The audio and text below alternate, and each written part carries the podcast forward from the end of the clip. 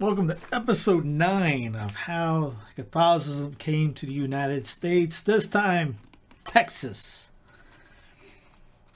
As early as 1544, Texas was visited by one of the most illustrious of the Spanish missionaries, Father de Olmos, OSF.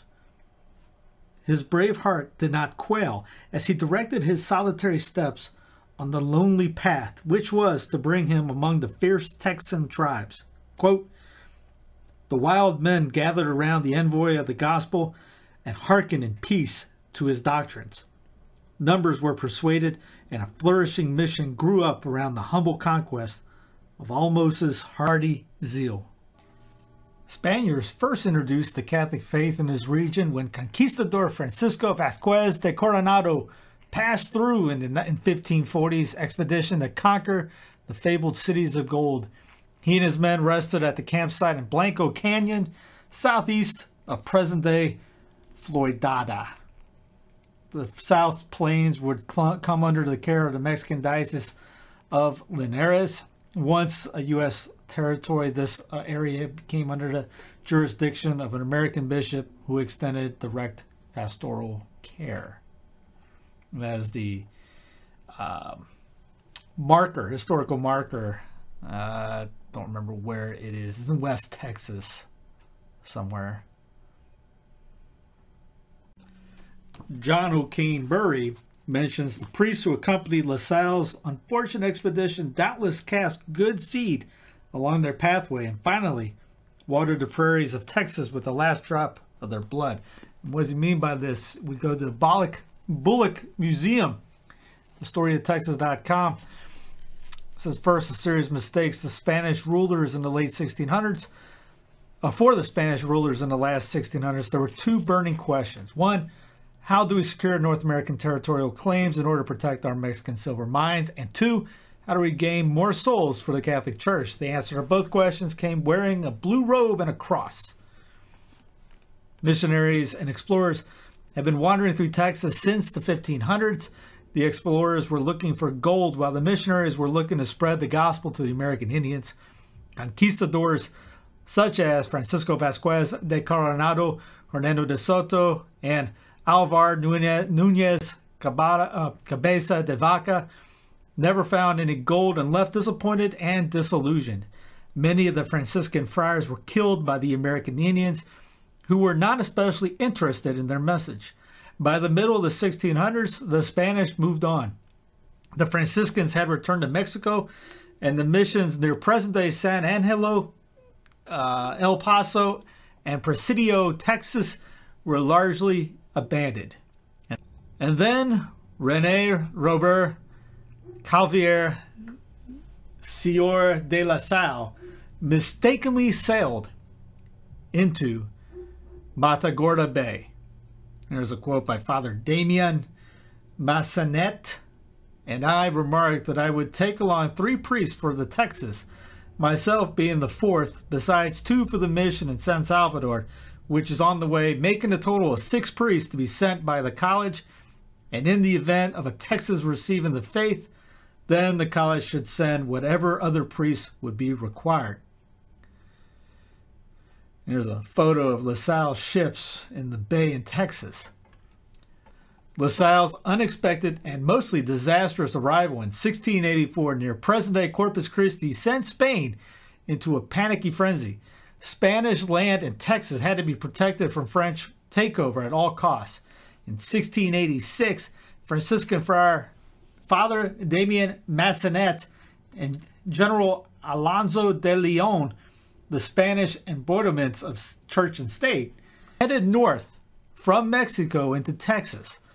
Their first task was to find LaSalle and his colony. After three years of searching, they did. This is from General Alonso de Leon in 1689, I guess his diary. April, Friday, the 22nd. As we near the settlement, our party set out, though the day dawned rainy. Three leagues down the creek, we found it. Having halted with the, for- the forces about an arquebus shot away, we went to see it and found all the houses sacked, all the chests, bottle cases, and all the rest of the settlers' furniture broken. Apparently, more than 200 books torn apart and with the rotten leaves scattered through the patios, all in French. We found three dead bodies scattered over the plain. One of these, from the dress that still clung to the bones, appeared to be that of a woman. We took the bodies up, chanted Mass with the bodies present, and buried them. We looked for the other dead bodies but could not find them, whence we supposed that they had been thrown into the creek and had been eaten by alligators, of which there were many. Father Massanet in 1689 continues, We saw no trace of Frenchmen having been there, except that certainly there were signs that the Indians had dwelt there.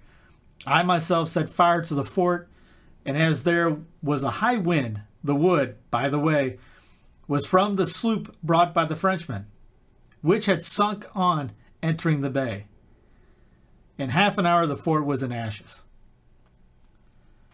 In 1690, one year after Father Massanet set fire to LaSalle's doomed Fort St. Louis settlement, he blessed the timber church of San Francisco de, la, de los Tejas, the first Spanish mission in East Texas near present day Augusta.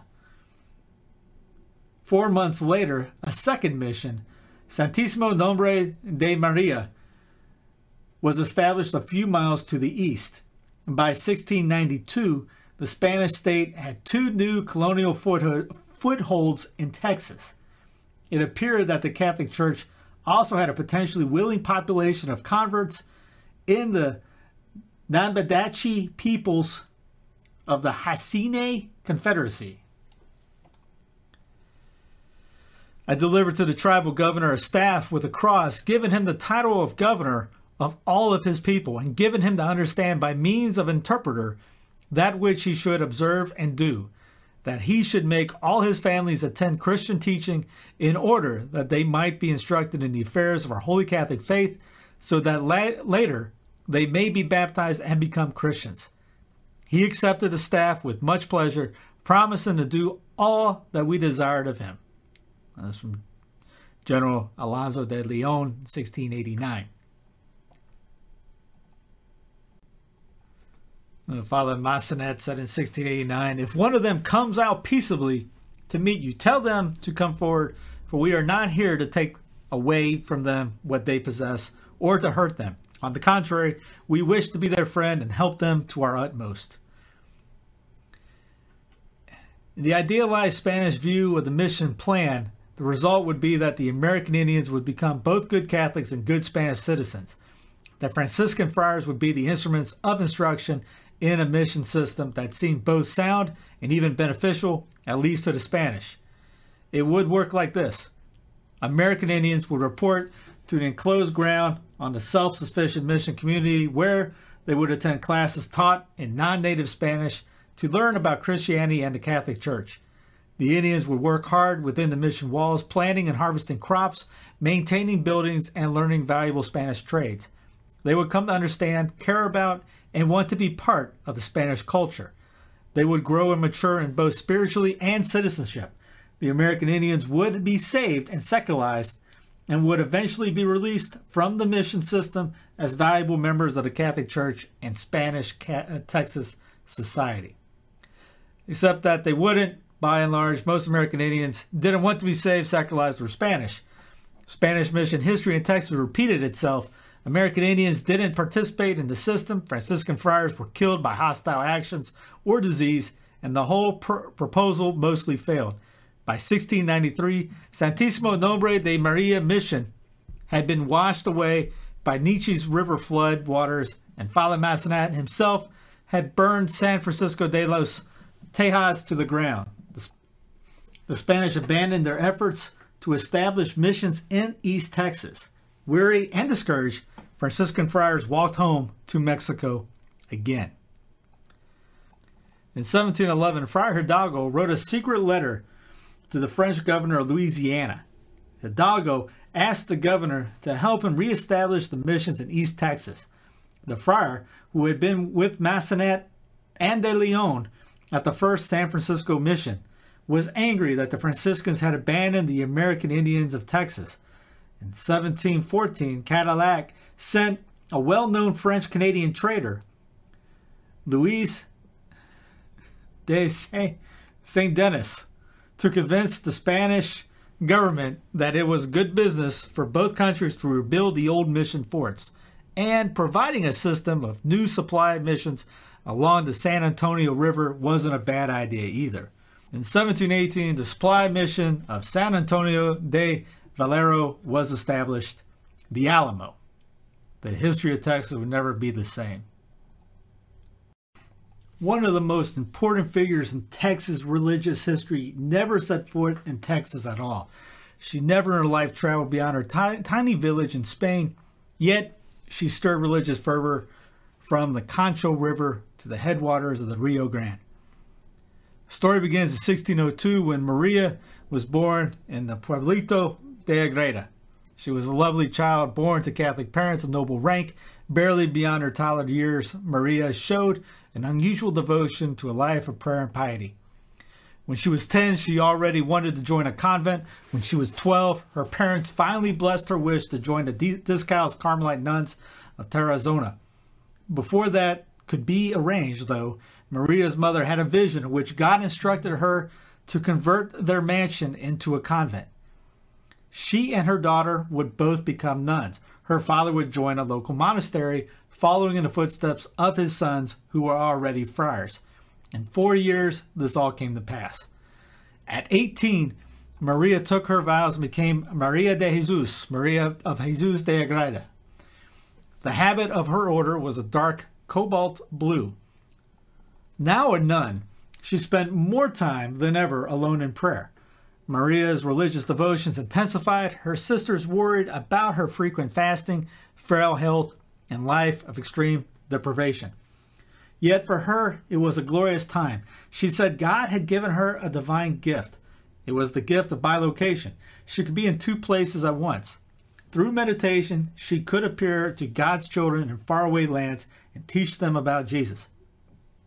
She says she first appeared the Jumano tribe in present day Texas in the 1620s. She did this for about 10 years, from, from the time she was 18 to 29. Her, and according to legend, the Jumano Indians of the time confirmed that a woman in blue, as they called her, had come among them. The first proof is offered in the story of 50 Jumano Indians appearing on their own at the San Antonio de la Isleta mission near present day Albuquerque, asking the Franciscan priests to teach them about Jesus. When asked how they knew of him, the men said that a lady in blue had come to them and taught them the gospel. She had instructed them to go west to find holy men who could teach them more about the faith and baptize them. They as the legend goes, pointed to the point painting of a nun in the mission and said, She is like her, but younger. The priests were stunned because they had no missions or missionaries in that part of what is today West Texas. They certainly knew of no nuns who had attempted missionary work there. How could this be? The head cleric of New Mexico, Esteban de Perea, asked two priests to go home with the Jumanos to verify these claims about the Lady in Blue. They traveled to the region that is today San Angelo and found that many of the Jumano said she had indeed come to them many times over the years. The priest immediately baptized 2,000 Jumanos, they say, because of Maria de Agredas.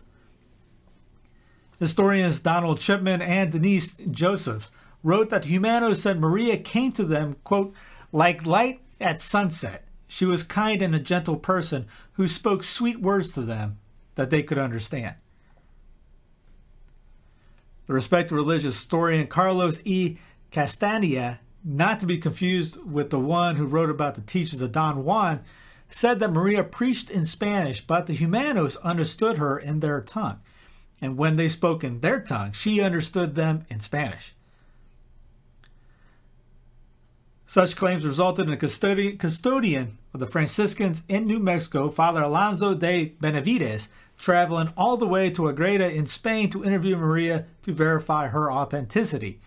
According to him, She told him of things in Texas and about the world of the Jumanos that only one who had been there could have known. Her bilocation claims were considered credible then, and even now the Vatican seems to agree and is considering her for canonization. Chipman and Joseph tell us that, according to Jumano legend, quote, when she last appeared, she blessed the Jumanos and slowly went away into the hills. The next morning, the area was covered with a blanket of strange flowers that were a deep blue, blue like her habit. These were, they say, the first blue bonnets. And perhaps the Jumanos found comfort when these flowers returned each year, adorned in their blue habits, assuring them that the Lady in Blue was always with them. So there was 30 missions in Texas between 1659 and 1795. And you'll see by 1850, I think it is, they had a census. There was five churches that were Catholic left. So the missions, the Spanish missions kind of crumbled. There's a few of them. Uh, Corpus Christi de la Isleta, San Francisco de, la, de los Tejas, San Antonio de Valero, and uh, La Bahia. Corpus Christi de la Isleta, Islete, Isleta, Isleta. That was the first mission built in West Texas, 1682. Uh, it was built for the Tigua Indians near present day El Paso. And see a little bit more on that. A generation later, this is taken from the Texas Almanac. Missions were established in 1682 as a result of the revolt uh, by Pueblo Indians against the Spanish in the upper Rio Grande Valley. San Antonio de la Isleta, later called Corpus Christi de la Isleta, Isleta, was established in today's El Paso for the, the Tigua Indians. Uh, the second mission, Nuestra Senora de la Concepcion de Socorro, uh, was established within days of the first for Piro, Tahoe, Tano, and Jemez Indians. Both missions sheltered tribes that had accompanied the, shel- the settlers in flight from the revolt in the Santa Fe area upriver. See, in 18, in 1683 and 1684, missions were founded around Presidio and, an attempt near present day San Angelo resulted in the establishment of San Clemente mission, which lasted only months.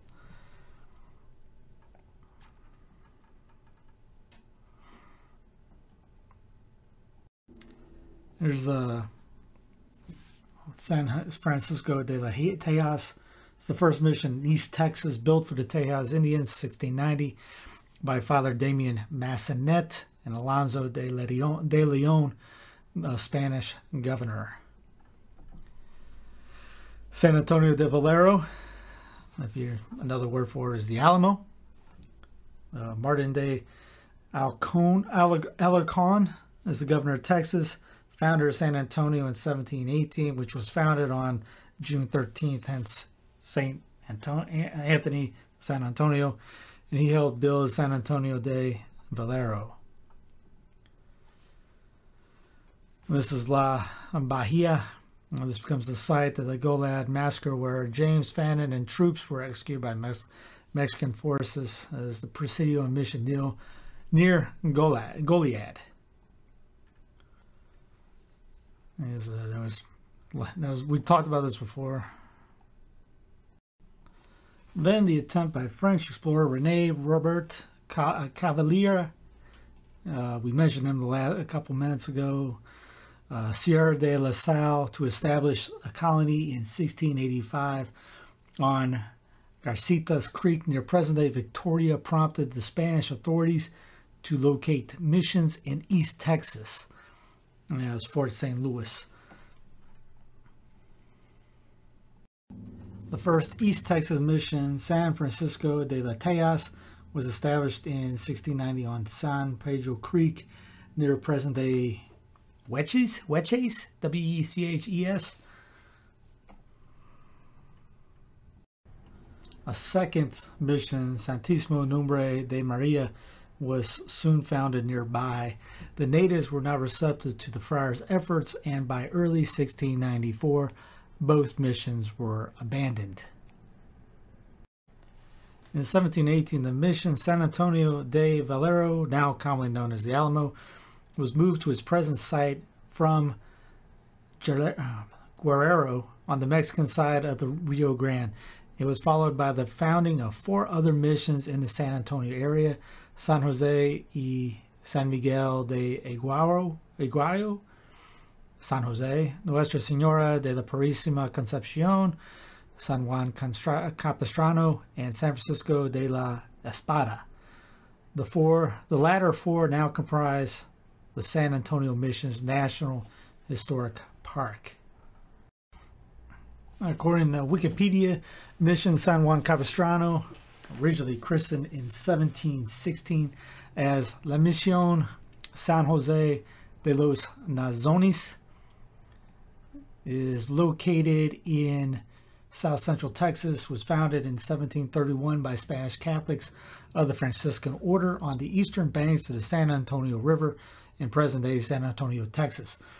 The new settlement, part of the chain of Spanish missions, was named for the 15th century theologian warrior priest who resided in the Abruzzo region of Italy. The mission San Juan was named after St. John of Capistrano. The first primitive chapel was built out of brush and mud.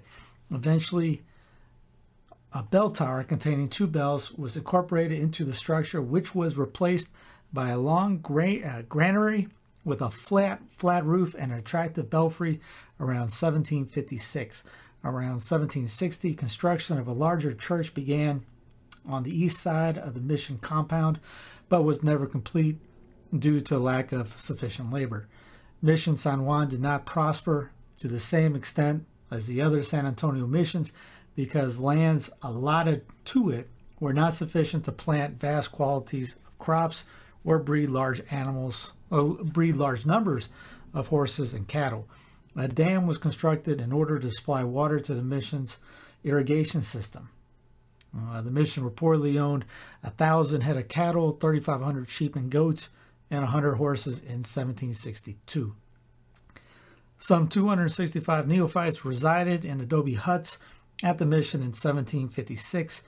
By 1790, the native Coahuiltecan people were living in stone quarters, though their number had dropped to 58.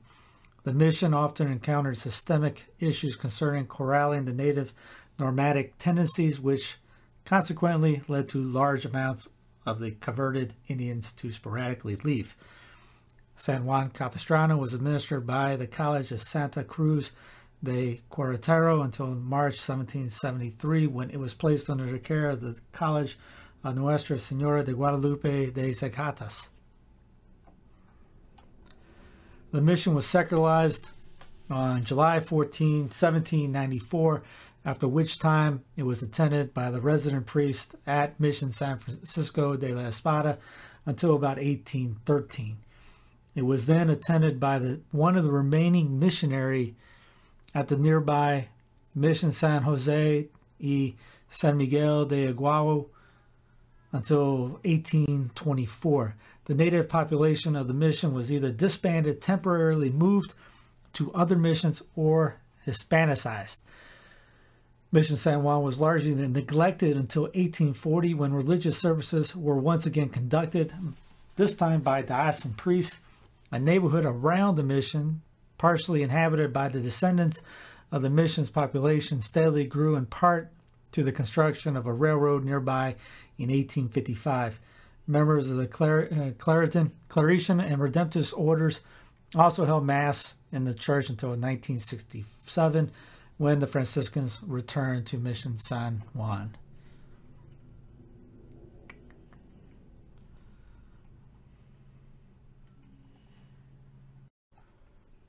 Mission San Jose y San Miguel de Aguayo is a historic Catholic mission in San Antonio, Texas. The mission was named in part for the Marquis de San Miguel de Aguayo, Jose de Azlor y Virto de Vera. Many buildings on the, cam- on the campus of Texas Tech University in Lubbock, Texas borrow architectural elements from those found at Mission San Jose. The mission was founded on February 23, 1720, because Mission San Antonio de Valero had become overcrowded shortly after its founding with refugees from the closed East Texas missions. Father Antonio Margil received permission from the governor of Coahuila and Texas, the Marquis de San Miguel de Aguayo, to build the new mission five miles south of San Antonio de Valero. Like San Antonio, Mission San Jose serves the Coahuillan Indians. The first buildings made of brush, straw, and mud were quick, quickly replaced by large stone structures, including guest rooms, offices, a dining room, and a pantry. A, high, a heavy outer wall was built around the main part of the mission, and rooms for 350 Indians were built into the walls. A new church, which is still standing, was constructed in 1768 from local limestone. The mission lands were given to its Indians in 1794, and mission activities official, officially ended in 1824. After that, the buildings were home to soldiers, the homeless, and bandits. Starting in 1933, the Civil Works Administration and then the Works Progress Administration provided the labor to rebuild and restore the, restore the grounds of the mission. Some of the funding for the restoration came from money allotted by the U.S. for the Texas Centennial Exposition held in Dallas in 1936. The mission walls and Indian quarters were rebuilt and the granary was restored. The church facade features a top, the, from the top, a cross representing Jesus Christ, St. Joseph holding the infant Jesus, St. Dominic, and St. Francis, Our Lady of Guadalupe, and St. Joachim and St. Anne holding the infant Mary. Located at the south wall of the church sacristy is a rose window. Sculpture and significance of the rose window is unknown. According to folklore, the window was sculpted by a Spanish master craftsman and artist Pedro Huizar and dedicated it to his sweetheart Rosa, who, on her way from Spain to meet with Pedro, tragically lost her life at sea. The rose window was sculpted in 1775 and is an example of Baroque architecture in America. Today, the mission is an active parish and is staffed by the Order of Friars Minor, and the current pastor is Father Martinez. Mission Nuestra Senora de la Purísima Concepción de Acuna, commonly called Mission Concepcion, is a national historic landmark and is part of the story of global and regional conflicts. Mission Concepcion is one of the missions authorized by the Spanish government to serve as a buffer against the threat of French invasion from Louisiana into Spanish territory. Mission Concepcion faced a number of pressures from the beginning that eventually led to its relocation. Even at its new site along the San Antonio River, Indians and missionaries faced problems including disease, raids, and the challenges of diverse groups of Indians living and working together. The mission was originally founded in 1716 in what is now eastern Texas, of the homeland of the farming Hainai Indians. The project was abandoned after the mission suffered greatly from lack of supplies, an epidemic, and the war between the French and Spanish that began 1719. The Spanish missionaries and soldiers retreated to San Antonio and attempted to return in 1721 uh, secular Spanish authorities withdrew their support of the enterprise and closed the Presidio in what is now eastern Texas. The closure deprived the Franciscans of protection, forcing them to move the mission closer to the Presidio San Antonio de Bexar along the San Antonio River. As a result of the move, the composition of the mission changed significantly and came to cons- consist of hunter gatherer Coahuillan groups.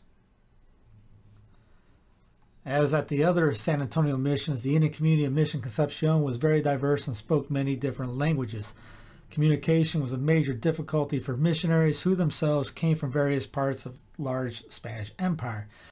Between 1718 and 1793, at least 150 separate Indian groups speaking numerous languages and dialects had one or more individuals at the five San Antonio missions. People from Palhidat, Takami, Siquipu, Tilipokal, Patumaca, Patalika, and from Cohesion groups who live south of San Antonio on the Rio and Nueces rivers appear in the baptismal and marriage records. The, Pahala, the Pajalats were the most prominent group of Mission Concepcion, and a chief was first elected as a Concepcion Pueblo, Pueblo leader. In 1737, Father Gabriel de Vergara, the president of Texas Queretaro missions who lived in Mission Concepcion, tried to standardize communication to help administer the diverse peoples. He attempted to institute Pajalat as the major spoken language, publishing a Pajalat Spanish glossary and manual for missionaries. Communication was key to keeping the many economic activities at the mission functioning.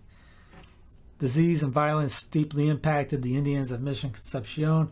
The epidemic of 1739 greatly affected the missions in the San Antonio area, cutting the population of 250 in half. Apache raiding and later Comanche raids became problematic for the mission.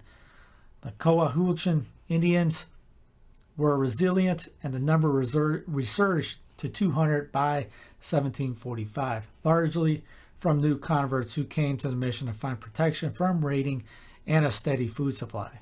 Their labor built the fortified walls that protected the community.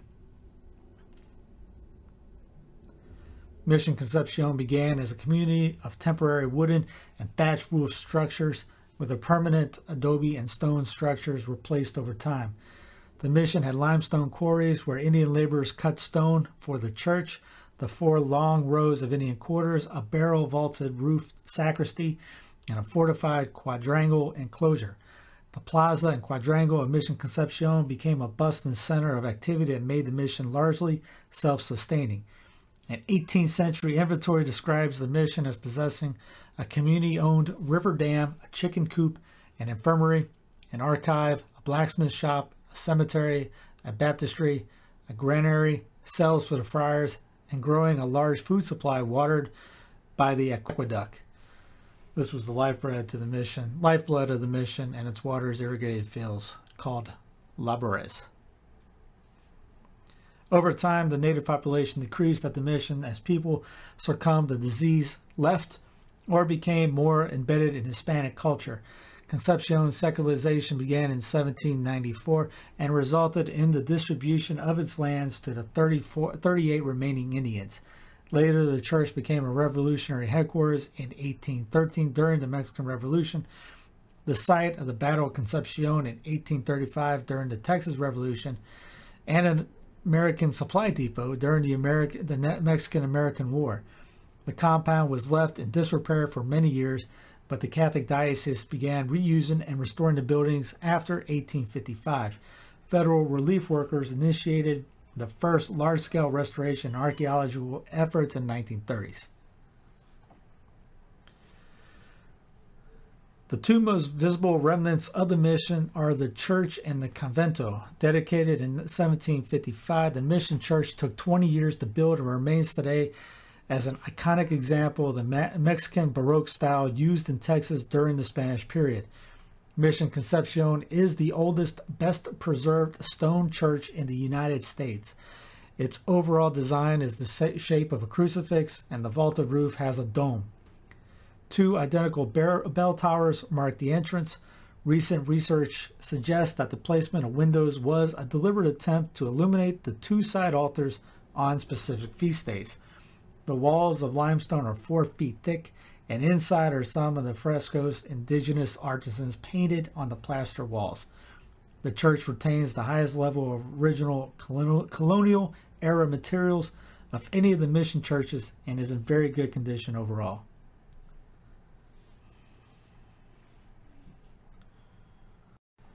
Mission San Francisco de la Espada, also Mission Espada, founded in 1690 as San Francisco de, los, de los Tejas in southwest present day uh, Alto, Texas. Mission San Francisco de la Espada it was the second mission established in Texas. Three priests, three soldiers, and supplies were left among the Nabach- Nabachi Indians. The new mission was dedicated on June 1st, 1690.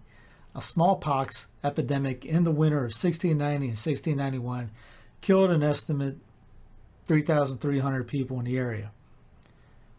The Nabajid believed the Spaniards brought the disease and hostilities developed between the two groups.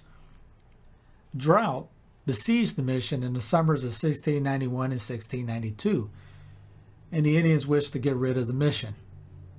Under threat of personal attack, the priests began packing their belongings in the fall of 1693. On October 25, 1693, the Padres burnt the mission and retreated toward Monclova. The party lost its way and did not reach Monclova until February 17, 1694. The mission was reestablished in the same area on July 5, 1716, by the Domingo Ramon St. Denis expedition. It was named as Nuestro Padre, Padre, Nuestro Padre San Francisco de los Tejas. The new mission had to be abandoned in 1719 because of conflict between Spain and France. The mission was tried once more on August 5, 1721, as San Francisco de los Neches, as the Nabachi were no longer interested in the mission and France had abandoned effort to lay claim in the area. The mission was temporarily re- relocated along the Colorado River in S- July 1730. Mission Tejas State Park encompasses the original site of the mission. The mission relocated to its current location in the San Antonio River area in March 1731 and was renamed San Francisco de la Espada.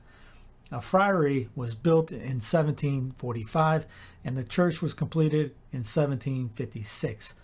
The relocation was in part inspired by fears of French encroachment and need for more missionaries to tend to San Antonio de Bexar's Indian population. The mission encountered great difficulties in presiding over the Indian population and experienced common rebellious activity.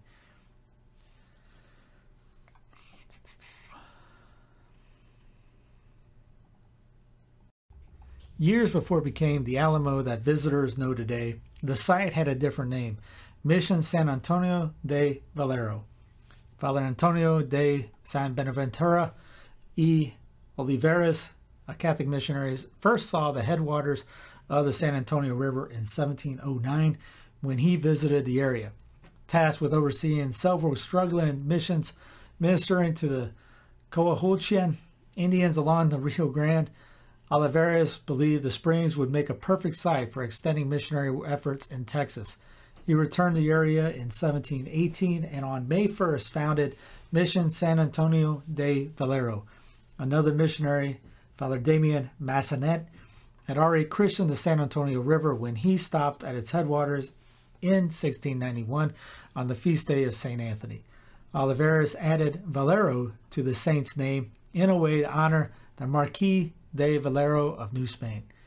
Like all mission, uh, like all Spanish missions, San Antonio de Valero served both the Catholic Church and the Spanish crown.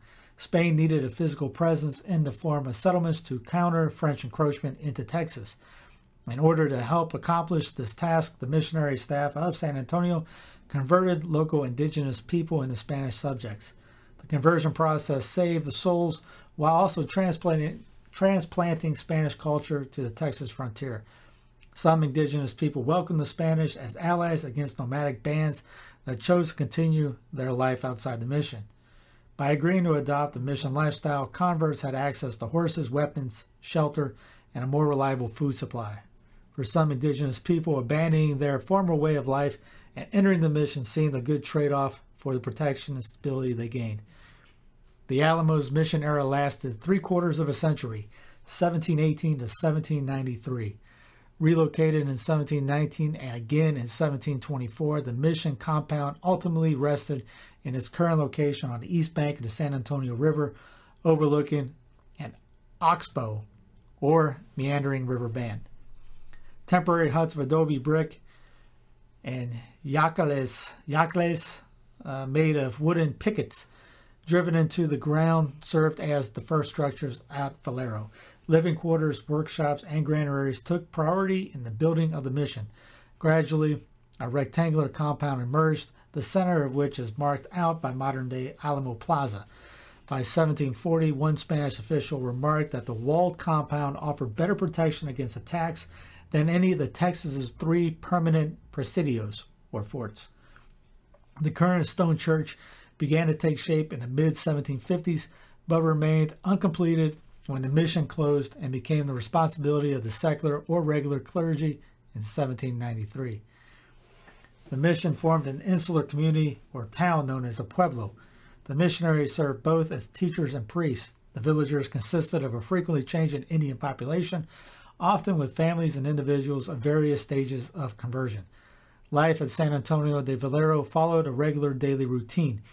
The residents rose in the morning, said prayers, ate breakfast, went to work in the fields and workshops, stopped for lunch, rested, returned to work, ate dinner, said more prayers, and then retired for the night. Into this schedule, the missionaries inserted le- lessons on religion and civics designed to help speed the process of creating Christians and Spanish subjects.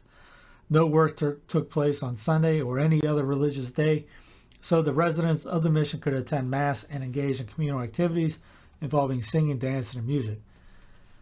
Valero's population rose and declined through the years with a peak number of 380, 328 in 1756. Mission records mission records indicate that nearly a thousand indigenous converts were buried in the mission's Campo Santo.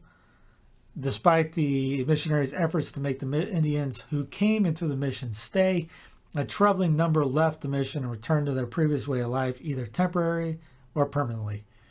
Archaeological investigations at the site have shed light on specific aspects of life at the mission. The buildings had hard packed earthen floors. Flint and glass points show that the inhabitants of the mission hunted. This is also supported by large quantities of bone from deer, rabbit, and other game animal found at the site. Additionally, large number of fish and turtle bones show the connection between the mission and the nearby San Antonio River. Numerous pieces of pottery, both imported and locally manufactured, have been recovered. Recent preservation, uh, preservation work inside the church have revealed the artistry that went into the building. Although the church had never had a permanent roof during the mission period, a cleaning of the interior walls was uncovered evidence that workers plastered and decorated them with frescoes. The designs include flowers and pomegranates, as well as a number of geometric features. Evidence of red, brown, black, green, and blue pigments have been found. Although art- artisans were brought to the mission to provide their expertise, local residents assisted in the work, learning a craft along the way. Several factors contribute to closing the mission San Antonio de Valero.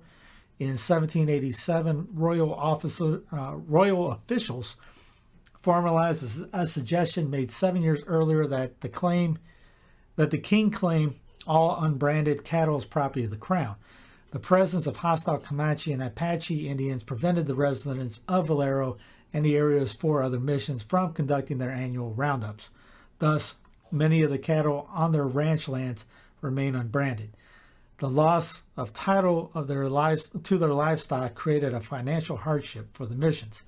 Furthermore, a 1792 report on Valero and other area missions deemed the future of the missions unnecessary because no suitable candidates for conversion existed within the approximately 150 miles radius and that the population of the missions themselves had declined and were unlikely to rebound.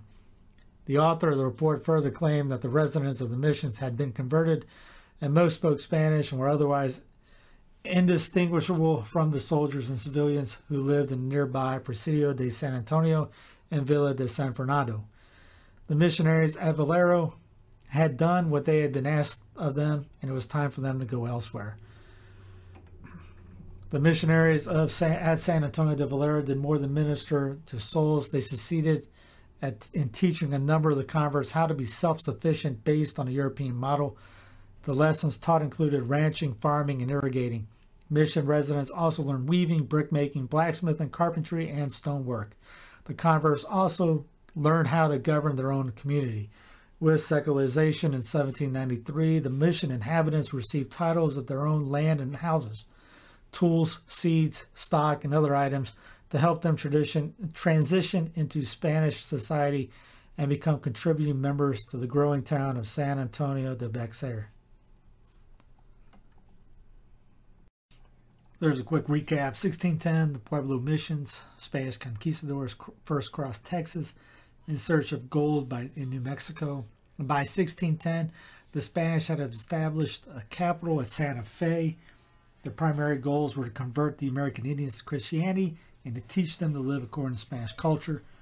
The Spanish crown commissioned Franciscan friars to establish missions. From the pueblos of New Mexico, a few priests began to venture into West Texas. In 1629, the woman blue, Maria de Jesus de Agreda, was a nun who lived in Spain and visions of sharing Christianity with people living in distant lands. Her visions were regarded as religious miracles. She was known as the Woman in Blue because of her blue Franciscan clothing. 17th century Spanish explorers describe the, homin- the Jumano as asking for religious instruction to continue the teachings they had received during visits from the Woman in Blue. There is no evidence that Sister Maria left her convent in Spain to visit the Jumano in West Texas, which adds to the mystery of how the Jumano acquired their knowledge of Christianity before the Spanish arrived in Texas.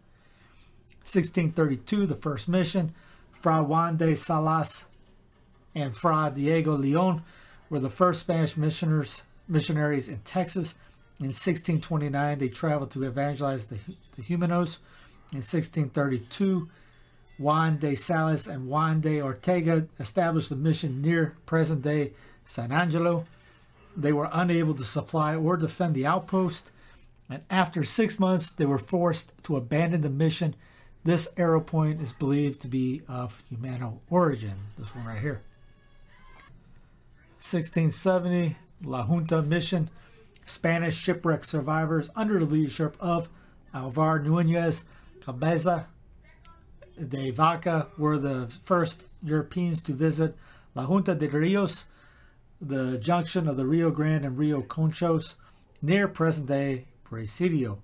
Franciscans traveling through La Junta in 1581 performed the first Catholic Mass in Texas. In 1670, Franciscans established the mission, but they were expelled after just two years. 1680, birth of El Paso.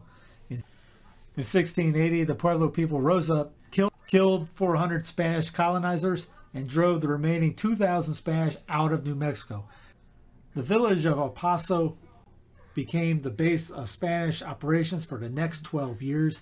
During this time, the Franciscans established the first successful missions in El Paso area, Corpus Christi de Isleta, Nuestra Senora de Limpia Concepcion de Socorro, and San Antonio de Senecu.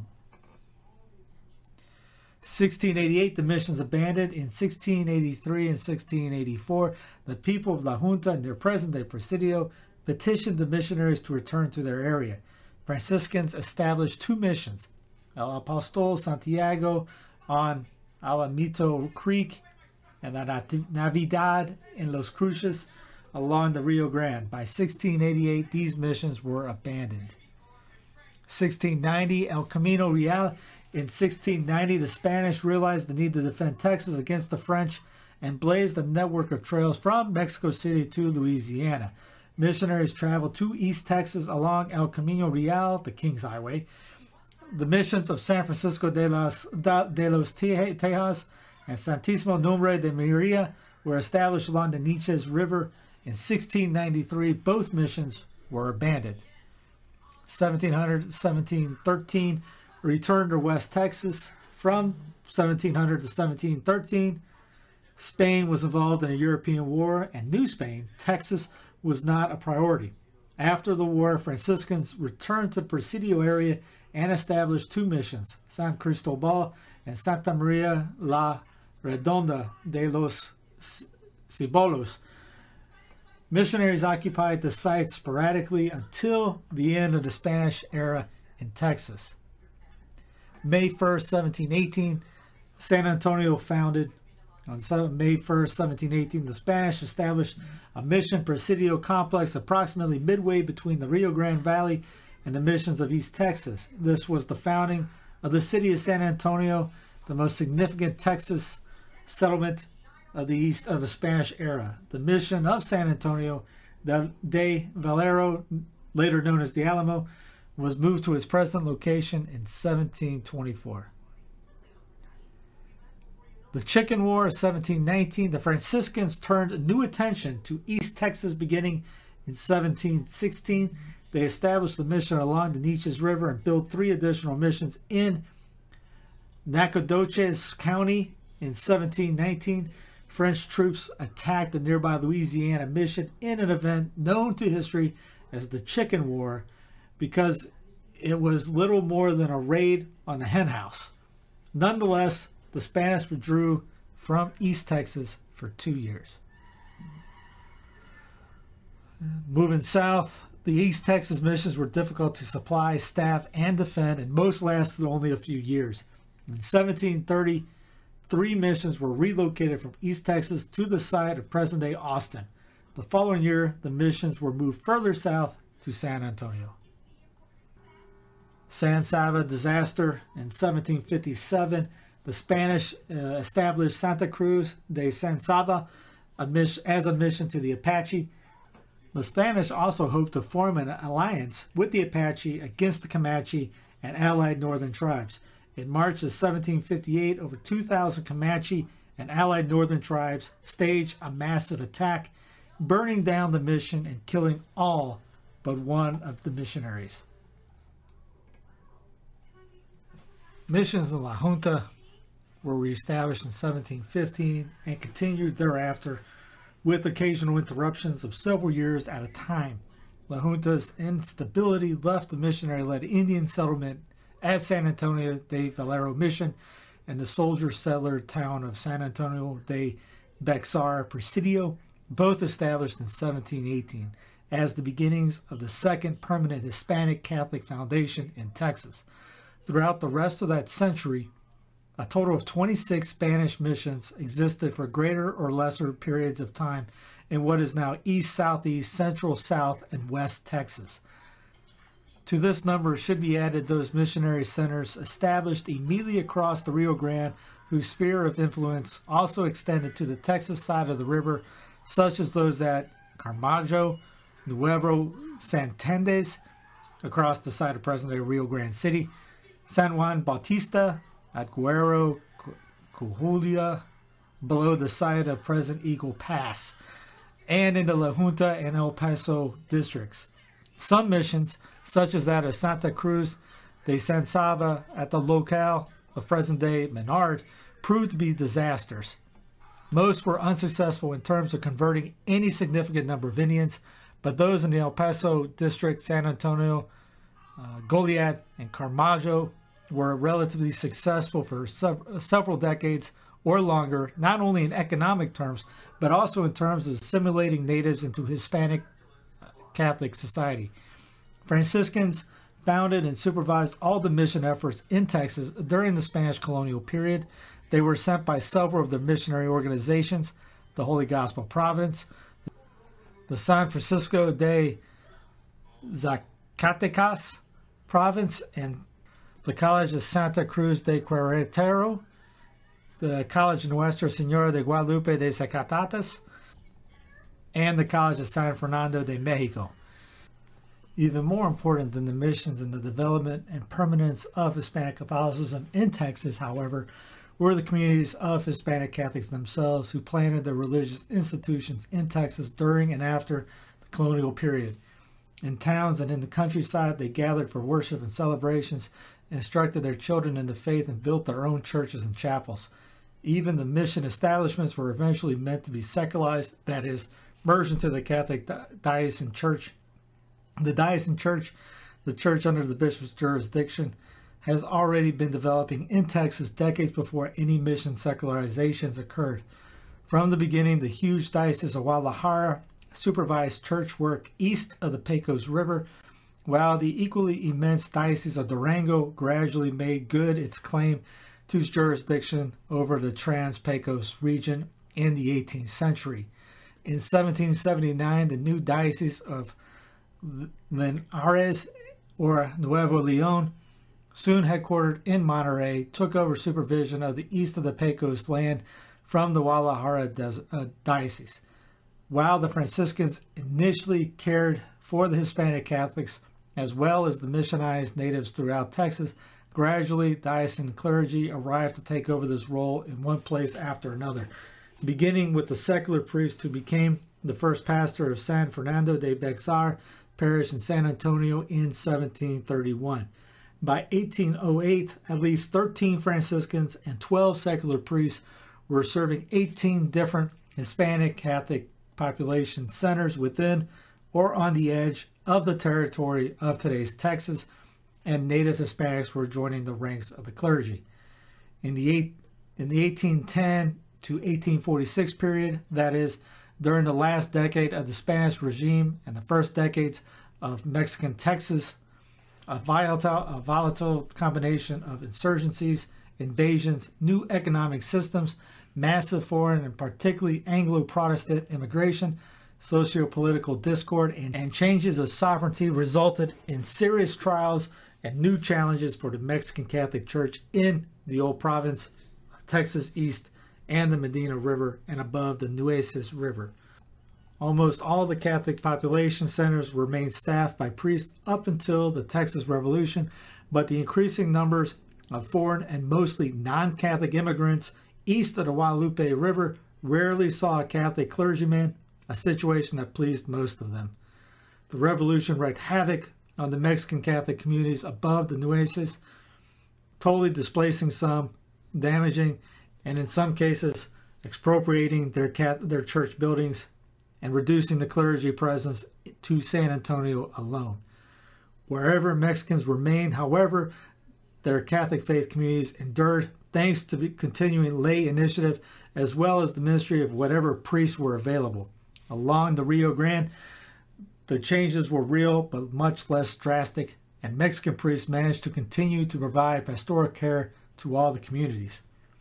In response to the radical changes in the newly independent Republic of Texas, Catholic Church authorities made the fledgling nation a separate jurisdiction from the Mexican Church in 1840. Jean Marie Odin, a Vincentian priest, was sent to supervise the transition. He became the first vicar apostolic of Texas in 1842. After annexation to the United States, the vicariate was raised to the status of a diocese in 1847. Odin thus became the first bishop of the Diocese of Galveston, which embraced all of Texas above the Nueces. As a result of the Mexican War, which ended the, that same year, the diocese boundaries were declared to reach all the way to the Rio Grande. In practice, however, the westernmost settlements, that is, of El Paso and La Junta districts, continued to be pastored by Mexican priests of the Diocese of Durango until 1872 and 1892, respectively. By 1850, the year that the present Texas boundaries were determined for the most part, Mexicans and indeed Catholics in general had become a clearly subordinate minority in Texas, but the Nueces River, Irish, and other European Catholic immigrants were numerous enough, however, in combination with Mexican Catholics, to become the target of Anglo Protestant nativist campaigns in the 1850s. Along the Rio Grande, mainly Mexican, but also a few or European origin Catholics exercised enough numerical and political power to oblige newcomers from the dominant United States society to adopt a generally more accommodating approach. In keeping with the general population growth in Texas, the estimated number of Catholics swelled from fewer than 40,000 in 1850 to 150,000 in 1880. To attend to this mixed population of Mexican, European, and Anglo American Catholics, Bishop Odin and his successor, Claude Marie Dubuis, recruited heavily from Europe to obtain Catholic congregations of men, Catholic congregations of women, and secular clergy. The religious congregation contributed greatly to the development of institutions of Catholic education in Texas. The women religious established the first centers of Catholic healthcare and other Catholic social services, such as St. Mary's Hospital and St. Mary's Orphanage in, in Galveston. To tend better to the rapid growth of post Civil War Texas, Several new church jurisdictions were established in 1872 the Vicariate Apostolic of Tucson in Arizona took over the El Paso district from the Mexican Church. The Diocese of San Antonio elevated to an archdiocese in 1926, and the Vicariate Apostolic of Brownsville were established in 1874. Holy Rosary Church and its company school. If you want more on the Catholic Church in Frontier, Texas from 1836 to 1900, I recommend Through Fire and Flood by James Talmadge Moore. It's available on uh, Tamu Press, Amazon, eBay, and the works. Links will be below in the show notes. From the book American Martyrs from 1542 by Albert Nevins, we have the accounts of Father Diego de la Cruz, Father Hernando Mendez, Father Juan Ferrer, Brother Juan de Mena, all Dominicans. This is in the year 1553. There is some doubt whether these men should be included in a list of American martyrs because their deaths seem not to be a result of odium fidei, hatred of the faith, but simply because they were in the wrong place at the wrong time. However, as they were included in the list of martyrs prepared by the American bishops for submission to Rome, they are listed here. In the spring of 1553, a fleet of 20 ships sailed from Veracruz for Spain. Among the approximately 1,000 passengers were five Dominicans, three priests, and two brothers. Somewhere in the vicinity of Cuba, the vessels were engulfed in a severe tropical depression, possibly a hurricane, and 16 of the ships were driven back across the Gulf of Mexico and wrecked off the coast of Texas with a great loss of life by drowning and, among the survivors, by starvation. One of the ships, a galleon, sank off Padre Island. Among the survivors were the five Dominicans who decided to travel overland to reach Tampico and safety, along with the layman Francisco Vasquez. Only the Dominican brothers Marcos de Mena and Vasquez reached their goal. They reported that Fathers Diego de la Cruz and Hernando Mendez had been wounded by Indians and died on the banks of the Rio Grande while seeking friendly Indians to whom they could preach the gospel. Brother Juan de Mena had died near another river farther west from an arrow that had pierced his back. It was not clear whether Father Juan Ferrer, a relative of St. Vincent Ferrer, died from wounds or exhaustion. The wreck of the ship was discovered 600 yards off Padre Island in about 20 feet of water, and over the summers of 1972 and 1973, under the supervision of the Texas Antiquities Committee, some 25,000 pounds of artifacts were recovered, thus concluding the story of the tragedy. Father Zenobe Membre, Franciscan, 1689. Father Maxim Leclerc, another Franciscan, and Father Chefdeville. Through its exploration and occupation, Spain claimed possession of the southern and southwestern part of what is now the United States. However, France infringed on this ownership when Robert Cavelier Sieur de la Salle explored the Mississippi and claimed the entire valley for France in 1682. Two years later, he led a new expedition with the purpose of founding a French colony in this region. After an adventuresome voyage, the, the French explorer reached Matagorda Bay. Three priests were to remain at the fort along with the settlers while La Salle and his party went searching for the Mississippi, during which time a mutiny cost him his life. The priests who were left behind to care for the settlers and work among the Indians were two Franciscans, Father Zenobe Membre, who had been La Salle's chaplain in 1682, and Father Maxim Leclerc, and a Sulpician, the Abbey Chefdeville. Fort St. Louis continued to exist under great difficulties after La Salle's death. The Karankawa Indians of the region frequented the fort and when a group of them entered the fort in mid January 1689, no one thought anything of it. While these Indians distracted the French, a large body of Karankawas emerged from hiding and fell upon the unsuspecting French, massacring all but five who were taken captive as slaves. Among the dead were the three priests. This ended French penetration of Texas, and as a result, Spaniards began settling and Christianized the area. Brother Jose Pita, Franciscan, 1721. Again, the list of American bishops has a name that is doubtful in the list of martyrs. He is Brother Jose Pita, who was killed by Apaches in 1721 in East Texas along with a companion. The two Spaniards were hunting buffalo when the Apaches found them. It is true the Apaches were enemies of the Spanish and the religion, but there is no evidence that Brother Jose's death was an odium fidei, Later, his remains were recovered and brought to San Antonio for burial. The place of his death was near Rockdale. Brother Luis Montes de Oca, Franciscan, 1726. Brother Louis served as a procurator for the Franciscan Texas missions, bringing them supplies as needed. He was on his way to Mission Nuestra Senora de Espiritu Santo in 1726 when he perished in a prairie fire started by hostile Indians. The news of his death was received in Zacatecas, Mexico, in January 1727. Some years later, a memorial sent to the Commissionary General in Spain by Francisco Vallejo, guardian of Zacatecas College, simply stated he, quote, died in the flames of a fire started by Indians hostile to us.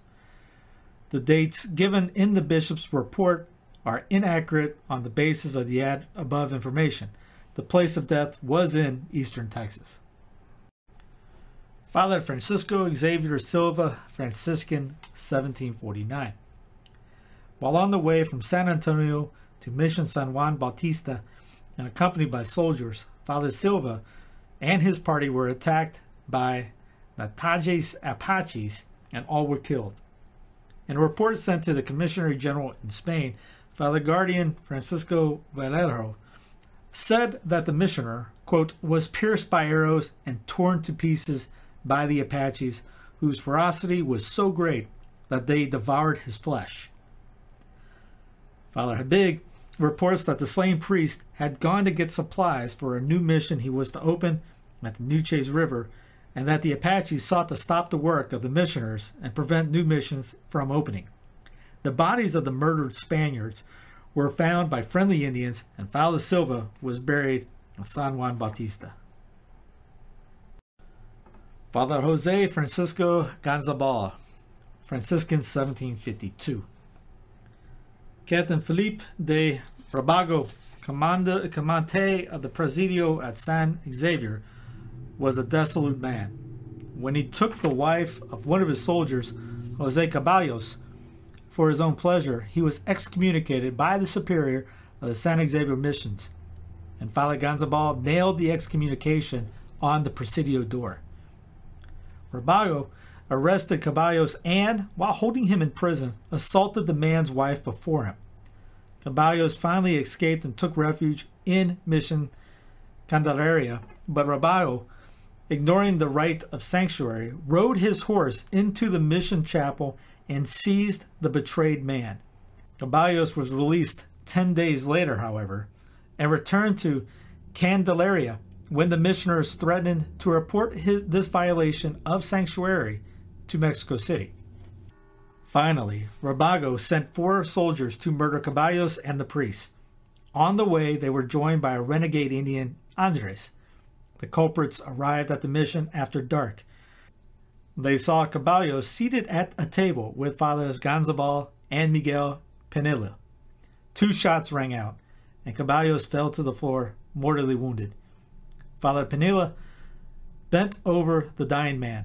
Father Ganzabal snatched up the candle and rushed to the door.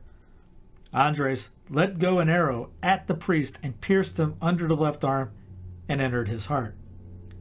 Father Ganzabal dropped to the floor dead, and the candle went out, thus saving Father Penilla. Caballos was killed because he stood in the way of Rabago. Father Ganzabal was slain because he had protested Rabago's debauchery and had posted the excommunication. Father Penilla was, was to have been killed because he had issued the excommunication. Castaneda, in his history of the Texas missions, says that there is no doubt that Father Ganzabal was martyred for the denunciation of the vices of Rabago and his soldiers.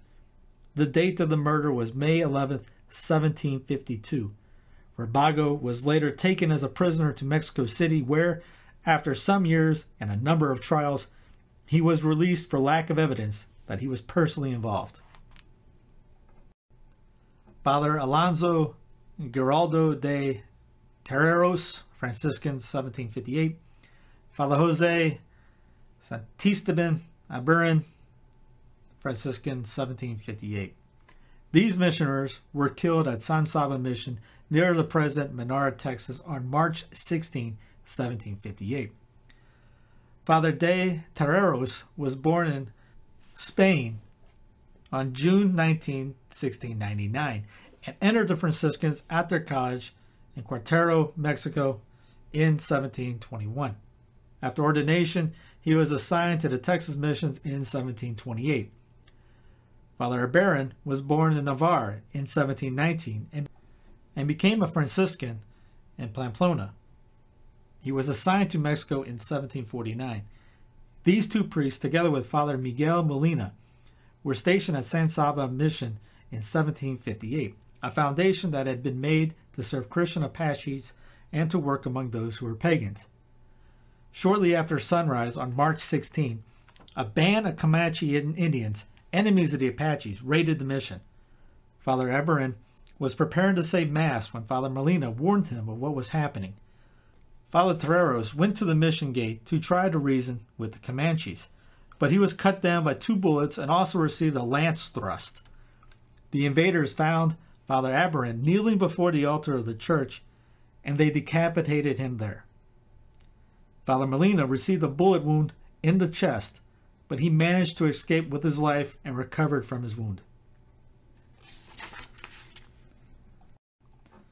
Father Antonio Diaz de Leon, Franciscan, 1834. Father Diaz has been called the last padre of Texas. He was the superior of the Texas missions when they were secularized and their land divided between Indians and settlers. The Spanish padres were forced to return to Spain, and there were not uh, sufficient Mexican padres to make up their loss. Along with others, Father Diaz returned to Mexico. In 1832, however, the Bishop of Monterrey asked him to minister to the needs of scattered Catholics in the vicinity of Nacogdoches in eastern Texas. The new responsibility made him a traveling missioner as he moved from settlement to settlement seeking out those whom he could serve. The area was filled with newcomers, some of them bandits who had fled to Texas because they were wanted in the United States. Others ruffians, and roustabouts looking for opportunities to gain. Still others, bigots against the Catholic Church and its priests. Some of these latter made threats against Father Diaz, but he could not imagine anyone doing him injury. Father Diaz had considerable success. He brought many Catholics back to the religion and converted other Anglos. In 1833, he baptized Sam Houston, who was to win independence for Texas at, at the Battle of San Jacinto three years later. When in late October 1834 he was asked to go to the Trinity River to witness a marriage, he hesitated because threats against him had become so insistent. Duty seemed more important, however, so he went and after the wedding visited Catholics in the vicinity, accompanied by a Kentuckian, Philip Miller, whom the groom had sent along to protect the priest. On November 2nd, he was at the home of Peter Menard, a Catholic, when he had a premonition of death. With paper and ink borrowed from his host, he wrote a last will and testament, stating in it that, quote, It seems to me to be the last day of my life. God knows why. They stopped at another farm the next day, and on November 3rd, traveled about 20 miles to Big Sandy Creek, where they made camp for the night. Shortly before daybreak, Miller later rep- reported, he was awakened by something, but not a shot. He went to stir up the fire and found Father Diaz with blood trickling from his mouth, a pistol near his body, instantly killed by a shot through the heart. What happened that night was never determined. Whether Miller killed the priest or covered up for some enemy who crept up in the night, no one ever found out. It was the opinion of Catholics that a zealous priest had been the victim of one of the bigots who had threatened him. The Catholics believed he was killed for his faith and was a martyr. The death took place near San Agustin, 30 miles from Nacogdoches, on November 4. He was buried by Miller and a settler, and the grave has never been found. Their prayers were answered. Those words on a plaque at St. Mary's Grotto in tiny Windthorst preach a mighty sermon. During World War II, 64 area men went off to fight, while folks at home fervently prayed to Our Lady of Perpetual Help to protect their kin. Soldiers sent back a portion of their military pay to fund a grotto. Miraculously, every soldier returned home alive. The 1949 hillside grotto, about 30 feet wide with a 20 foot tall opening, sits below St. Mary's Church. Built in 1929 on a Depression era budget, St. Mary's Catholic Church in Umbarger was white as a barn inside. White walls, white stations of the cross, until 1945 when the pastor had a divine idea. Recruit Italian POW artists interned at nearby Camp Hereford to decorate the church. In exchange, parish women would feed the men. The German vitals were so good, the POWs returned week after week, transforming the white barn into a seventh heaven. An angel mural, three large sanctuary paintings of Mary, a wood carved Last Supper. There hardly is an inch the POWs didn't touch. Now, these accounts are coming from Monuments, Marvels, and Miracles, A Traveler's Guide to Catholic America by Marion Amberg. It's a cool book, by the way. This is Pass Under the Street-Wide Archway announcing St. Peter's Catholic Church in small town Lindsay, and you'll enter a house of God like no other. Built by German settlers in 1918, the neo Romanesque church is a dazzling array of Byzantine abstract and geometric designs, from diamond shaped tiles to striped walls to colorful Greek crosses on the ceiling. Other remarkable features include the Beuron style stations of the cross, replicas of the once renowned set in Stuttgart, Germany. Study the 11th station. Jesus is looking at the viewer just before being nailed to the cross. German native Friedhelm Fuchs did much of the artwork on the grounds. You'll find four chapels and a grotto. Here's some photos on the uh, St. Peter's and Lindsay website. The original one was apparently hit by a uh, you know, and they said cyclone. And you got photos of that here somewhere.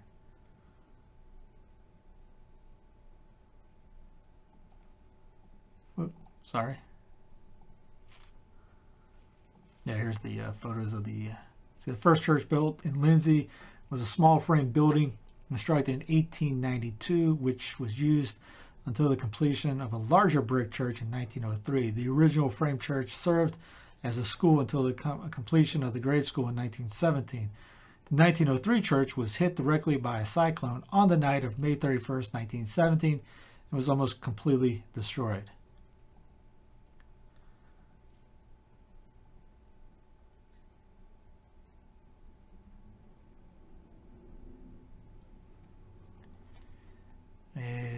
Here's some of the stained glass.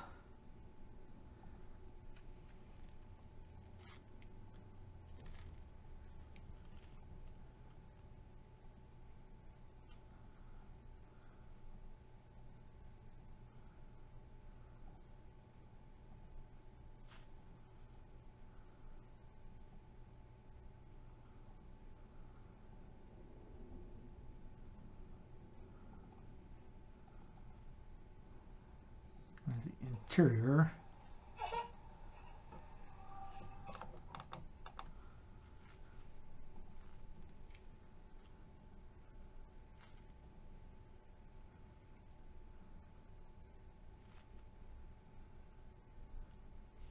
obviously you see what I was we were describing the tiles and different patterns, colorful everywhere. Every everything's that's that's pretty neat.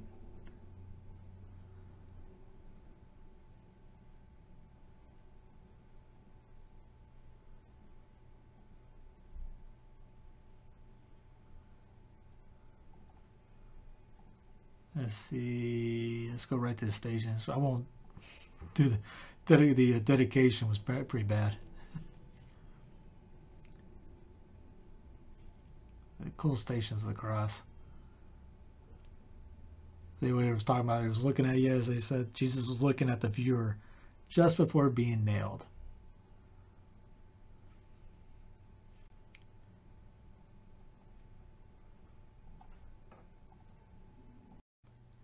The Marian Shrine of Our Lady of Schoenstatt. This is in Austin, Texas. The Schoenstatt Shrine is a spiritual home. Is dedicated to Mary as the mother thrice admirable of Schoenstatt.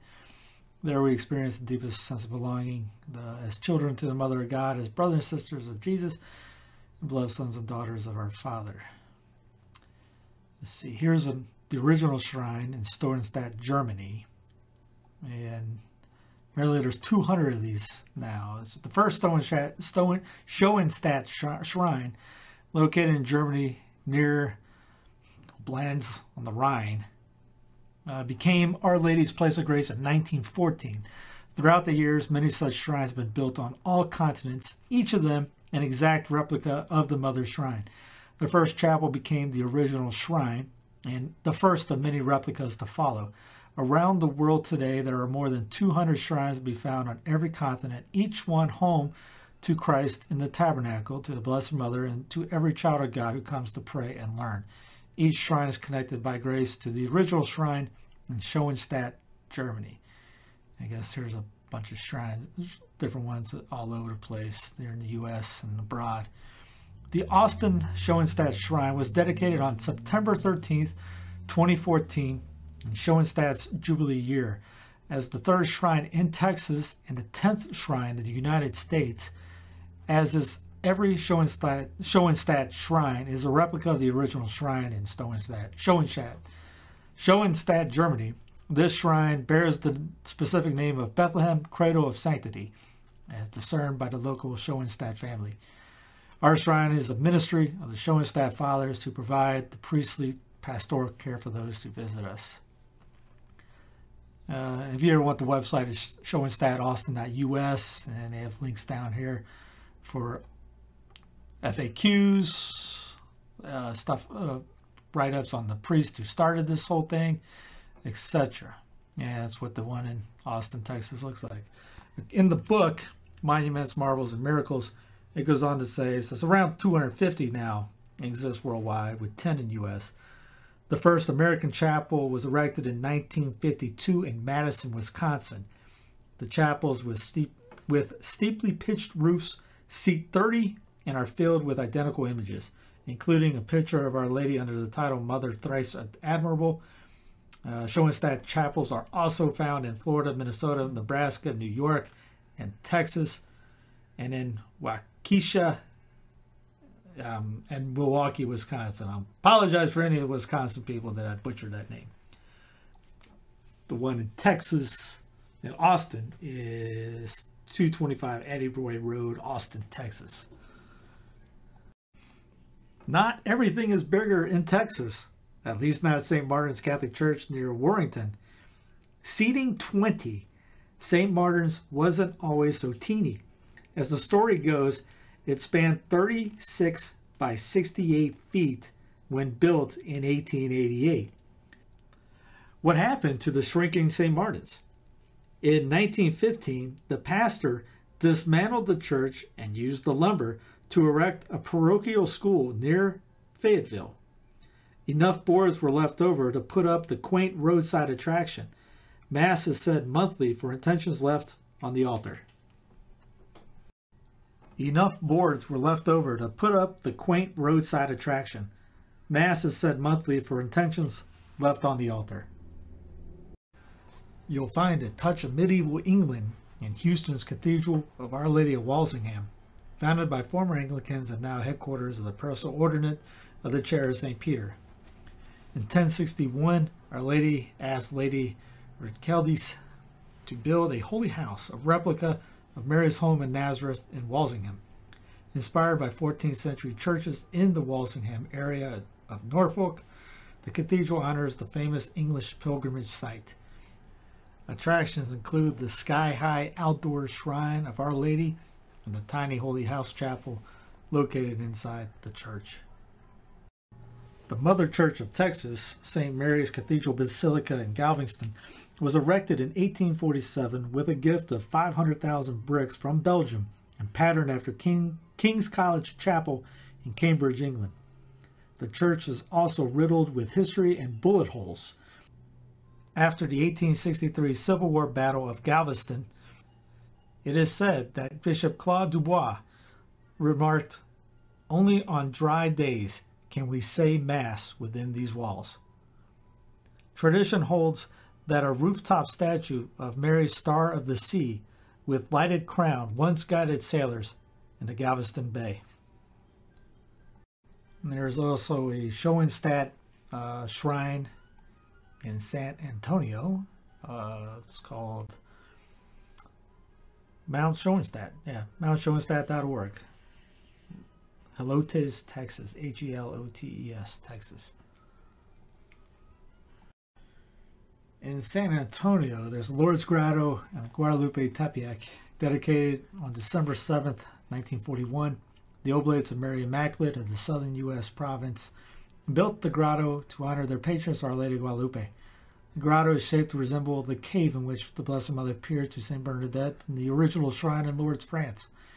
Within the grotto, a statue of Our Lady of Lourdes looks down upon Bernadette, who's kneeling in prayer. Located on five acres, the beautiful grotto honors two revelations of our Blessed Mother, as Our Lady of Lourdes in the Old World and as Our Lady of Guadalupe in the New World. Both the grotto and the Hill of Tepeyac sites welcome pilgrims from all around the world and serve as eternal signs of hope for all who visit.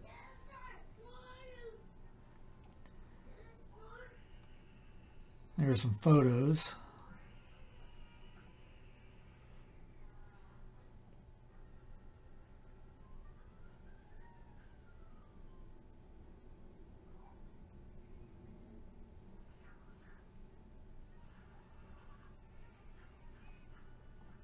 By the way, if you're ever looking for an authentic Our Lady of Lourdes statue, the, the Roju will have six decades because their sixth decade was for the poor souls in purgatory. It was a local tradition there.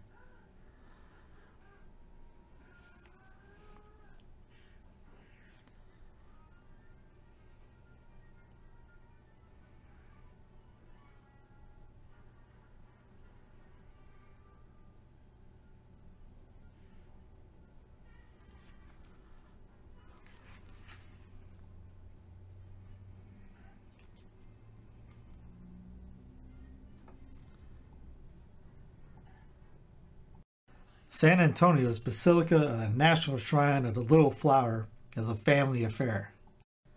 It holds a large portrait of St. Therese of Lisieux, painted by her blood sister and Carmelite nun, Celine, Sister Genevieve of the Holy Face. Built during the Great Depression, the Beaux Arts Church is a stained glass paradise of Carmelite saints and lore. In the tomb chapel, a replica of Therese's Reliquary Chapel in Lisieux, France. More stained glass presents 17 events in the saint's life, including sneaking into the Roman Colosseum with Celine. Saint Therese, uh, that was donated to the Carmelite friars by the sisters of Saint Therese. Saint Therese had three sisters from her family who were also uh, nuns in the Carmelite monastery with her. And the story behind this painting is that uh, uh, St. Therese was to be canonized in 1925. And so her sister Celine, who was a trained artist and did many paintings of St. Therese, she designed this painting. She did a you know painting of it, uh, and they commissioned a local artist to do the painting on a large scale and to make several copies of it. And one of these copies that the artist did was used in the canonization ceremony for St. Therese at St.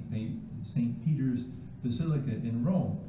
Now, when the artist presented the paintings to Therese's sisters, her sister Celine, the artist, looked at the face and didn't like it. She said, It doesn't look like my sister. So she went back on all these paintings and redid the face uh, herself. So this is a gift from St. Therese's sisters and uh, worked on by uh, one of her St. Therese's sisters herself, Celine. And again, it shows St. Therese letting fall this shower of roses to earth from heaven, and uh, uh with the angels, uh, with a little banner that says Deus Caritas Est, you know, God is love, which is the essence of St. Therese's message. And, and then here in French, you have the saying of Saint Therese, Je reviendrai sur la terre pour faire aimer l'amour. I will return to earth uh, to make love be loved. In other words, you know, God is love. And so she said, love is not loved. And so she wanted God to be loved. And so that she saw as one of her missions in heaven.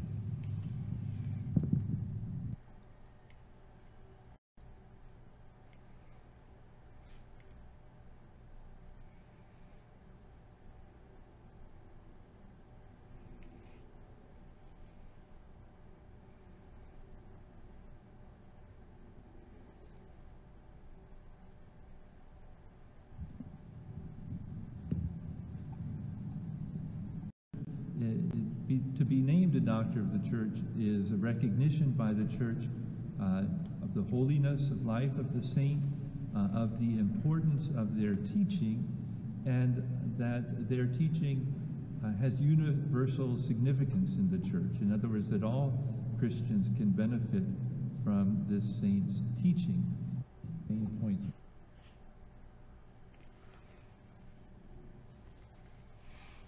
Knows the Holy Face. Her official name is Saint Teresa, the Child Jesus, and of the Holy Face.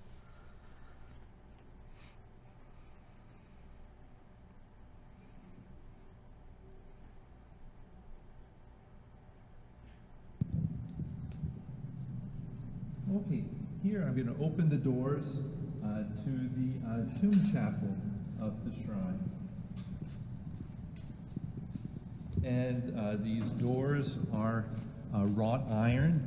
Uh, they were made by a uh, local artist from New Braunfels.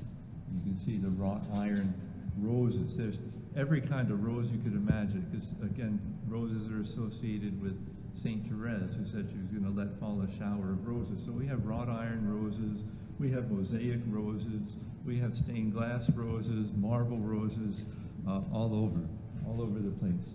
Uh, but now part of the process of uh, beatification and canonization of uh, a saint in the Catholic Church is that they exhume uh, this, the person's body. And so they did this as part of the process uh, for uh, St. Therese's canonization. And they brought uh, her remains to the Carmelite monastery in Lisieux, where she had lived and served. And in the chapel, they created, in the chapel of the monastery, they created a side chapel uh, to uh, hold her remains. And our chapel here at the shrine is an exact replica of that first uh, shrine chapel of St. Therese in the, in the Lisieux Carmel. Uh, this is a sculpture in wood uh, of St. Therese lying in state uh, after her death.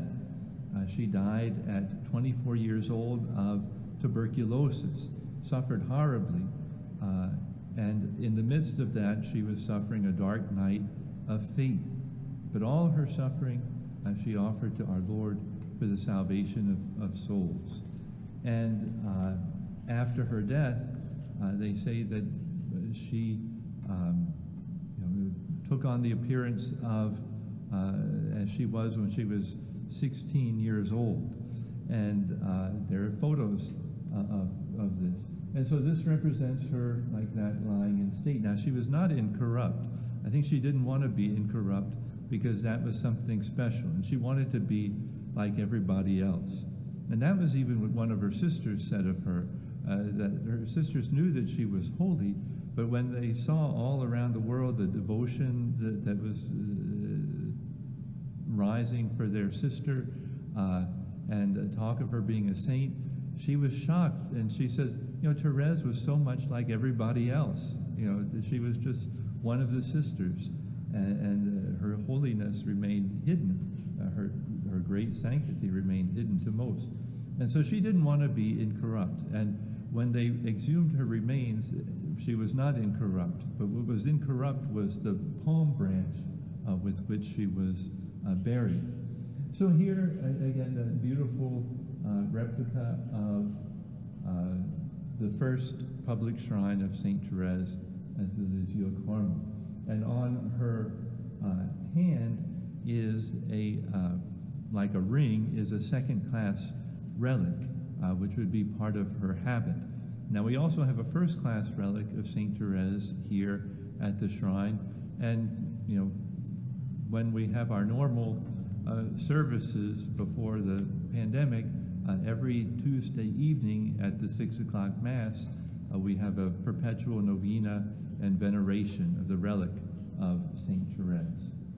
Uh, and then above we have stained glass windows from Germany representing different scenes from the life of St. Therese.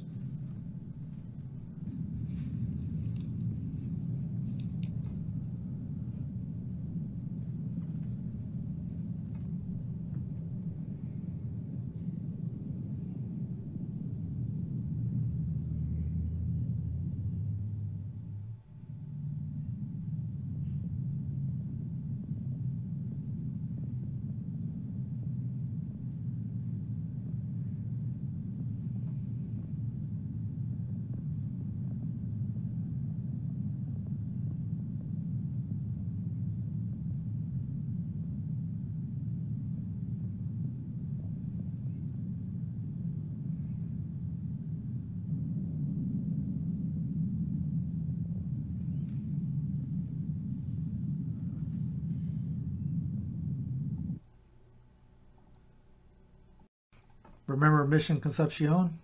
That's an Eye of God circular window greets you when you walk in. That's right in here. This right here. Remember Mission Espada? A keyhole shaped door. See that in the middle? Remember the story about the rose window at Mission San Jose? That's it right in the middle. In a twist of faith in Goliad, the state of Texas owns a Catholic mission, and the Catholic Church, the Diocese of Victoria, a Presidio. But Presidio La Bahia, 1749, remember we talked about this earlier, isn't any old fort. This is where the Texas Revolution began. Dedicated to Our Lady Loretto, the Presidio Chapel boasts a curious fresco. The Archangel Gabriel appearing to Mary has a six-toed left foot. Across the road at Goliad State Park, Mission Espiritu Santo, 1749, opens doors to the past.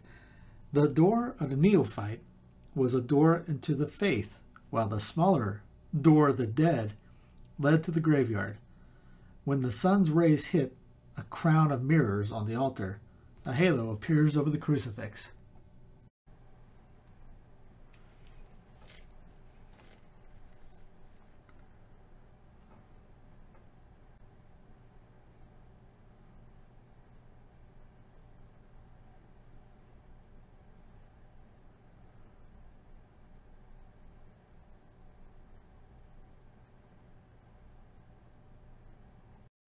Here's another Schoenstatt shrine in Rockport. The Lady of Blue appears again, this time in statues along the Concho River Walk in San Angelo, sculpted by Vic Payne, the larger than life bronze figure depicts Spain's venerable Maria of Agreda with two Jumano Indians, a brave and a young girl. The cloister mystic is said to have bilocated hundreds of times from Spain to bring Jumanos the gospel of Christ. According to legend, as a sign of her final bilocation, the flying nun left behind a meadow of bluebonnets, known today as the state flower of Texas. There's the painted churches of Schulenburg in the Texas hill, count, uh, hill country. Typical country churches are uh, on the outside. Their interiors are fonts of German. Here are the painted churches of Schulenburg in the Texas Hill Country.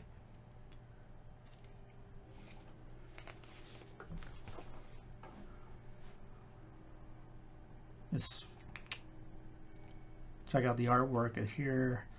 St. Mary's in High Hill. Just looks like a typical one. Looks like the one I grew up in, St. Paul's in Spartanburg.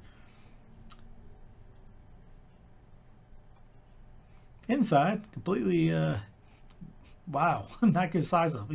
Ceilings are all painted. So there's 20 painted churches in Texas, all inscribed in National Register of Historic Places, scattered throughout central Texas. Four of these lovely buildings are located near each other and are easily accessible to the public. Although they're all in different tiny towns, like Dubina, population 44, they are formally known, informally known as the Painted Churches of Schulenburg, which is the largest town nearby. Say about, about 80 miles southeast of Austin, visiting the churches near Schulenburg makes for an easy day trip from the capital. capital. On the opposite side of Austin, Fredericksburg is also home to a painted church that is easy to visit most days of the week. Let's take a look inside uh, which can be visited in a fun road trip across central Texas. Is St. John the Baptist, 7850 Mensick Road in LaGrange. So you can easily Google that and check it out. Arriving in Austin, the first painted church I visited was a surprise and dusty rose. The entire sanctuary of St. John the Baptist in Ammonsville is painted a deep shade of pink accented by pink and green ivy designs. While the color itself is attention getting, it's also magnificent canvases for the many statues around the sanctuary.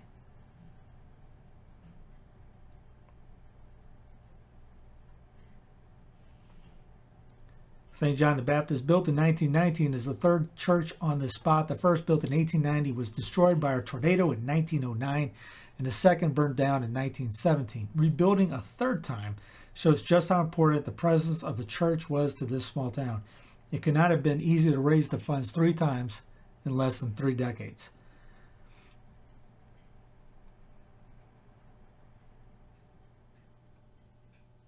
There's the cemetery.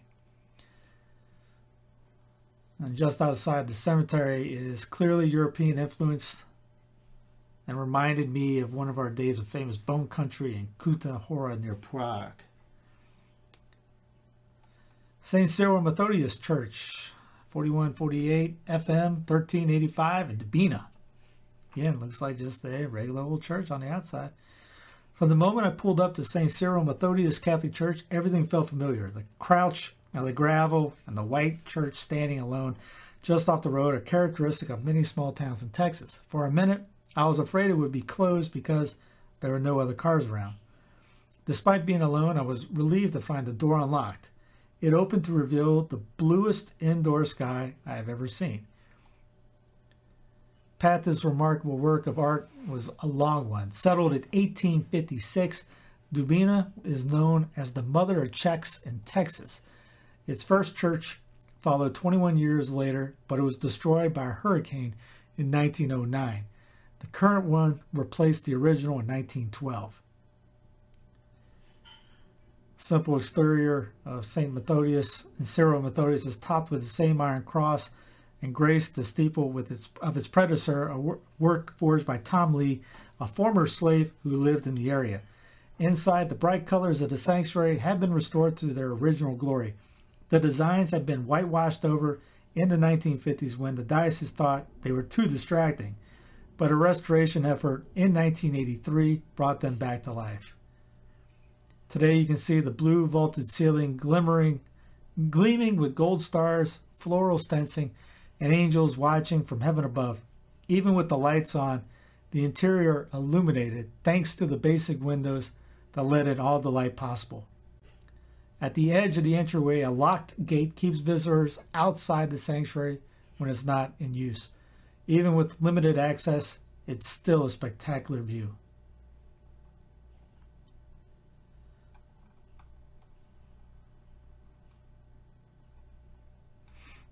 Uh, easy way to reach the stop is taking the Piano Bridge Road. Uh, it dates from 1885. Reportedly got its name because of the noise it made when tr- cars drove over it. St. Mary's in High Hill, 2833 FM 2672 in Schulenburg. St. Mary's Catholic Church in High Hill is breathtaking. It feels like every inch of this red brick building is painted, gilded, or adorned in some way. Man, that's beautiful. In just six miles from, at just six miles from St. Cyril and Methodius Church, visiting here is a must, even if you're short on time. Nicknamed the Queen of the Painted Churches in Fayetteville County, St. Mary's dates from 1906. Its abundant paintings were added in 1912, and a 2011 renovation restored them to their original glory. That is amazing looking.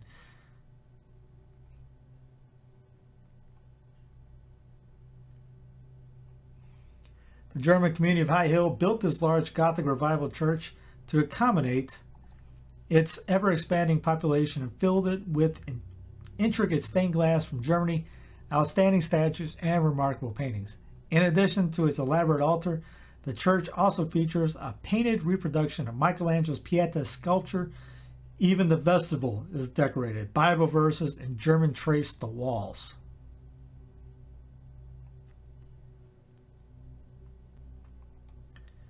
One of the most unusual things about St. Mary's is that the light blue wash and scroll work that contribute to the majesty of the sanctuary are not, actually painted on the ceiling. Instead, the painting was done on canvas that was attached to the wooden ceiling. The canvases, which gives the appearance of vaulting and a, fall, and a fake marble finish in the column, add another interesting visual elements. There you go. Fa, my fault. St. Mary's Church of the Assumption, Google address 81821 FM 1295 in Flatonia. This is great. A turquoise sanctuary. That is great. Look at these guys.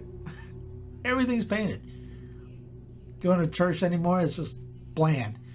As with the other unique churches, the exterior of St. Mary's Church of the Assumption in Praha gives no indication of the beauty inside. From its carillon, carillon that rings three times a day to its shimmering statues and pulpit, it is distinctly unlike my grandmother's country church in every way.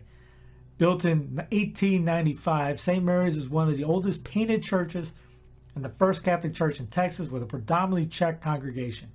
With over 200 families in the area, the parishioners had already outgrown their two previous chapels when they decided to build the Yellowstone Church. St. Mary's was des- designed by the popular Gothic revival style at the time. The flowers, palms, and stars that grace the ceilings and walls were painted by Swiss fresco artist Gottfried Flury. His trompe designs mimic vaults, relief, and marble that would be seen in ancient churches of Europe. This is the pulpit. Like other painted churches, St. Mary's has an array of statues and saints featuring the stations of the cross. The true star of the building is the beautiful white altar gilded with 24 karat gold. Although Praha is now essentially a ghost town, its population expands by as much as 5,000 once a year. Every August 15th, St. Mary's hosts the parish annual homecoming for residents, former residents, and generations of extended families. St. Mary's in Fredericksburg, 304 West San Antonio Street in Fredericksburg. About 80 miles west of Austin is another of the painted churches of Texas, St. Mary's in Fredericksburg. The, seven, the setting is this St. Mary's could not be more different than that of the Schulenburg churches. Fredericksburg is a charming town of 10,000 residents that's full of award winning wineries, shops, outdoor activities, and lots of other fun things to do. It's one of my favorite places in Texas. St. Mary's began in 1846 with a group of German settlers and, like its counterpart in Praha, quickly outgrew its original building. The new building was designed in 1908 by San Antonio architect Leo M.J. Dielmann. He also designed High Hill. The Fredericksburg community raised $40,000, equivalent to 1 million today, to build their stone Gothic revival building. Almost no expense was spared on St. Mary's, whose, whose design incorporates a corner tower, buttresses, and other Gothic features, along with stained glass from Germany. The church still has its original pipe organ, which has since been completely electrified. Stenciling was added in 1936, along with paintings of the 12 apostles throughout the sanctuary. All the churches conduct regular Mass services, which are generally Saturday afternoon and Sunday morning, daily at St. Mary's in Fredericksburg. They are also open during the day for self guided tours. Many have pamphlets that provide background to their history. For more in depth experience, the Schulenburg Chamber of Commerce runs tours of the four churches in that area. If not for the Rio Grande flood of 1829, El Paso Mission Trail uh, near El Paso would be in Mexico, not Texas. The flood cut a new river channel and put the historic adobes on the future American side of the river. Present day Socorro Mission, 1840, with a Pueblo step like facade, boasts carved wooden beams and a fabled statue of St. Michael the Archangel. As the story goes, in the 1830s, the Mexican statue was traveling via ox cart through Socorro to New Mexico when the wheels suddenly refused to turn. When the statue was given refuge in the church, the wheels turned once again. Here's the uh, St. Michael statue that they're talking about. Isleta Mission Isleta was founded for the Tigua Indians who fled New Mexico's Pueblo Revolt of 1680. The present 1907 church, with a distinctive bell tower, holds a 1722 wood carved statue of Santo Entierro, Christ interred, the 1722 date stamped onto its feet. Crafted in centuries old Spanish colonial style, Margarito Mondragon's All Saints Reredos depicts patron saints of the Tigua Pueblo. A walking tour of San Elizario will take you to the town plaza and the stark white Presidio Chapel of San Elizario. After a 1935 fire, the 1870s adobe was renovated and a colorful pressed tin ceiling added. In true Presidio style, one wall honors local soldiers who died for our country our Lady's Grotto stands alone. Again, everything from the martyrs to now that came out of this book Monuments, Marvels, Miracles, A Traveler's Guide to Catholic America. Fantastic, cool little book.